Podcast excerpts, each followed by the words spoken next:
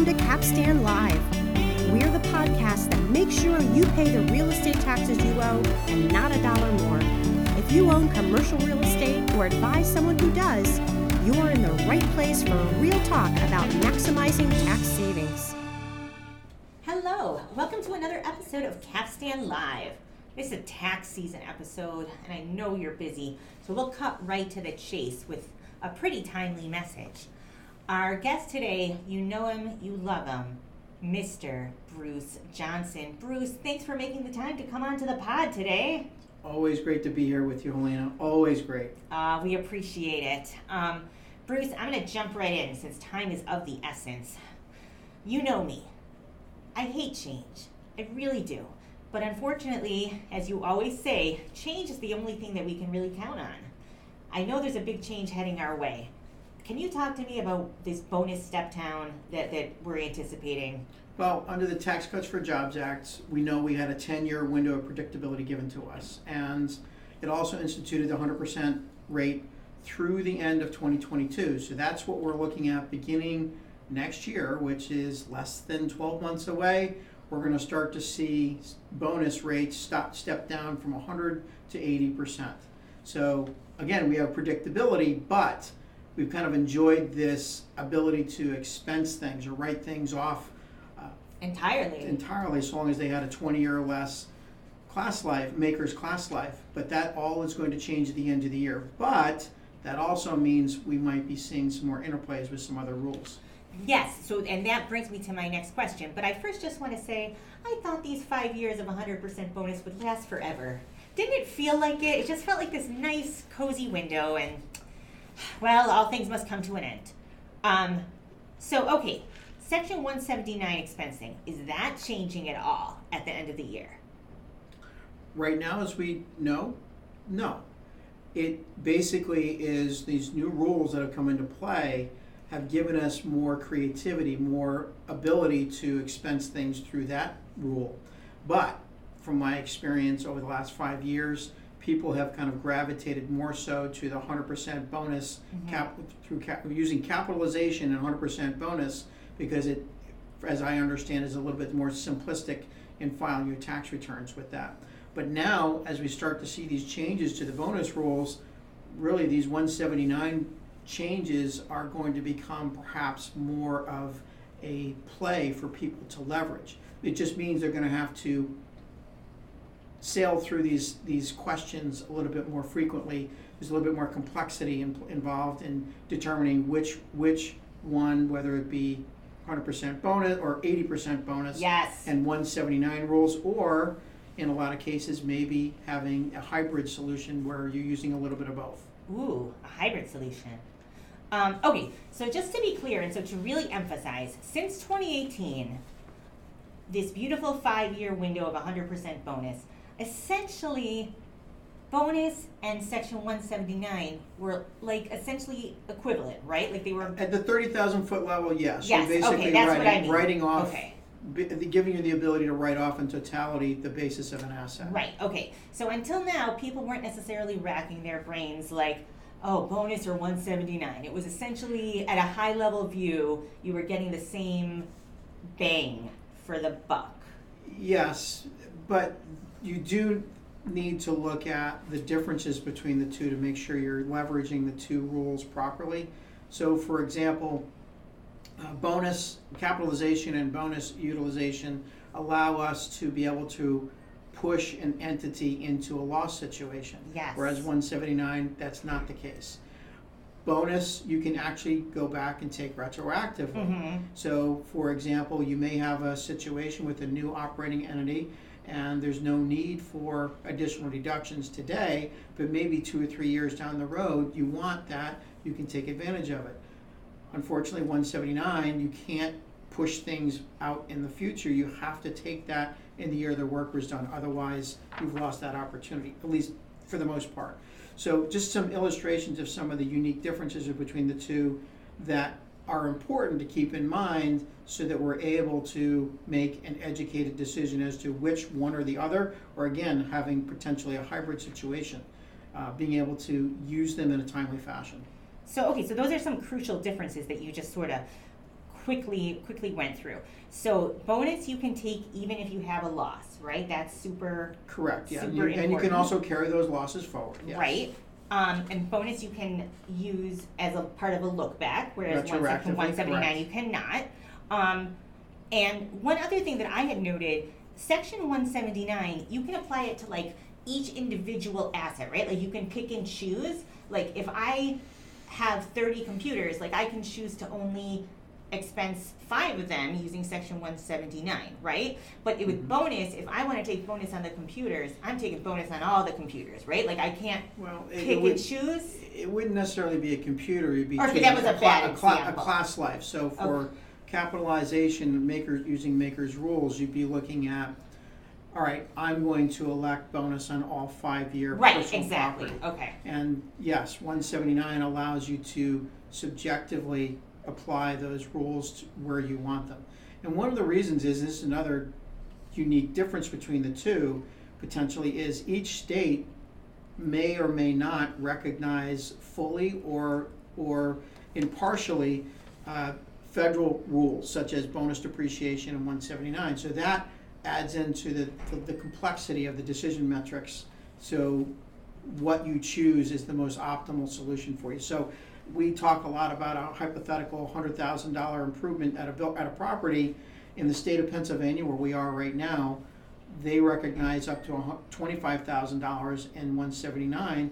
So maybe that's what you take first in those improvements, so long as they're eligible. And the remaining seventy-five thousand dollars, you look at leveraging the capitalization rules and bonus where it's applicable.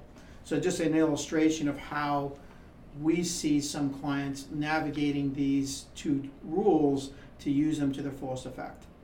okay so i hear what you're saying that we can we can mix and match bonus and 179 to kind of try to get the best bang for your buck um, so how would you actually do that i know that Capstan's develops like kind of a framework like a strategic hierarchy of mm-hmm. expensing and i know that it doesn't necessarily apply to every situation and facts and circumstances will obviously need to be taken into account but can you just run us through kind of the general framework Yeah, so, so actually, I'm glad you brought up the, that hierarchy tool that we've developed I think several I'm years saying ago. it wrong. How do you pronounce that, Bruce? Hierarchy. Oh, I say hierarchy. Listeners, if you have strong feelings, let us know. So regardless of that, the way that we, we kind of go through that, that decision process, you actually bring in the tangible property regulations Yes. first to determine whether or not the activities that are in question are things that could be expensed as a repair or can have to be capitalized. So you go through that review first. Whatever is remains, that basis that remains, then you look at one seventy-nine rules, and then finally you get down to the capitalization analysis and can we use bonus on things? So this kind of the, the, the framework that we've highlighted, you can kind of go through those through distinct tools for that particular activity or activities at a property to determine the optimal solution for that particular tax year.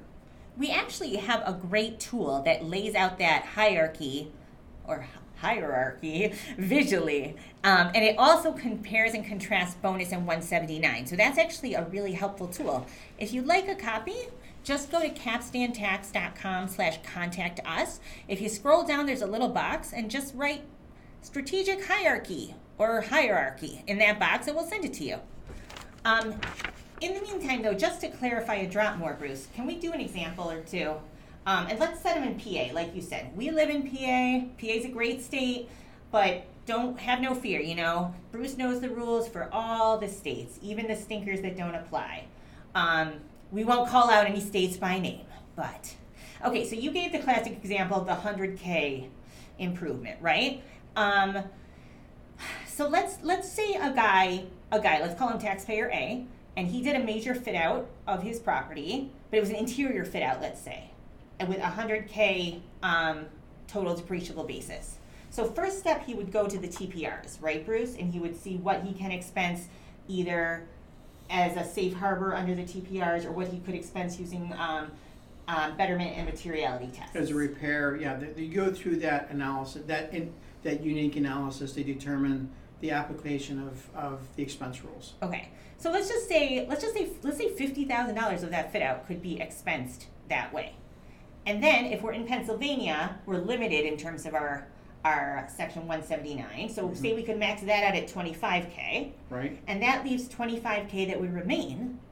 And if it was an interior fit out of the space, hopefully that could all be QIP, and we could depreciate the remaining And, and um, basis.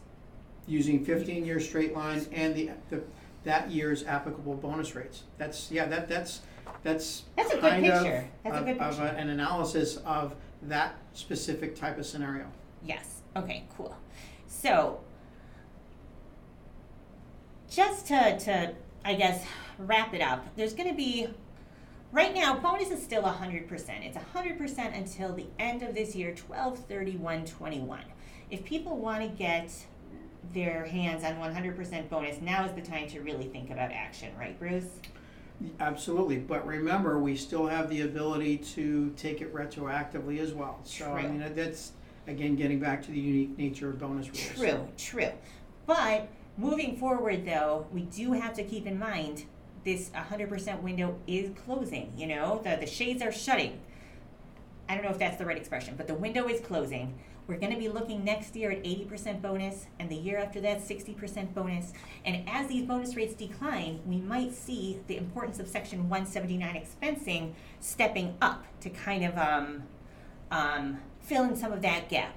So we're gonna we expect to see a lot of interplay. We expect to see um, more complicated or, or more nuanced approaches, I guess, that might involve this like hybrid, this mix and match.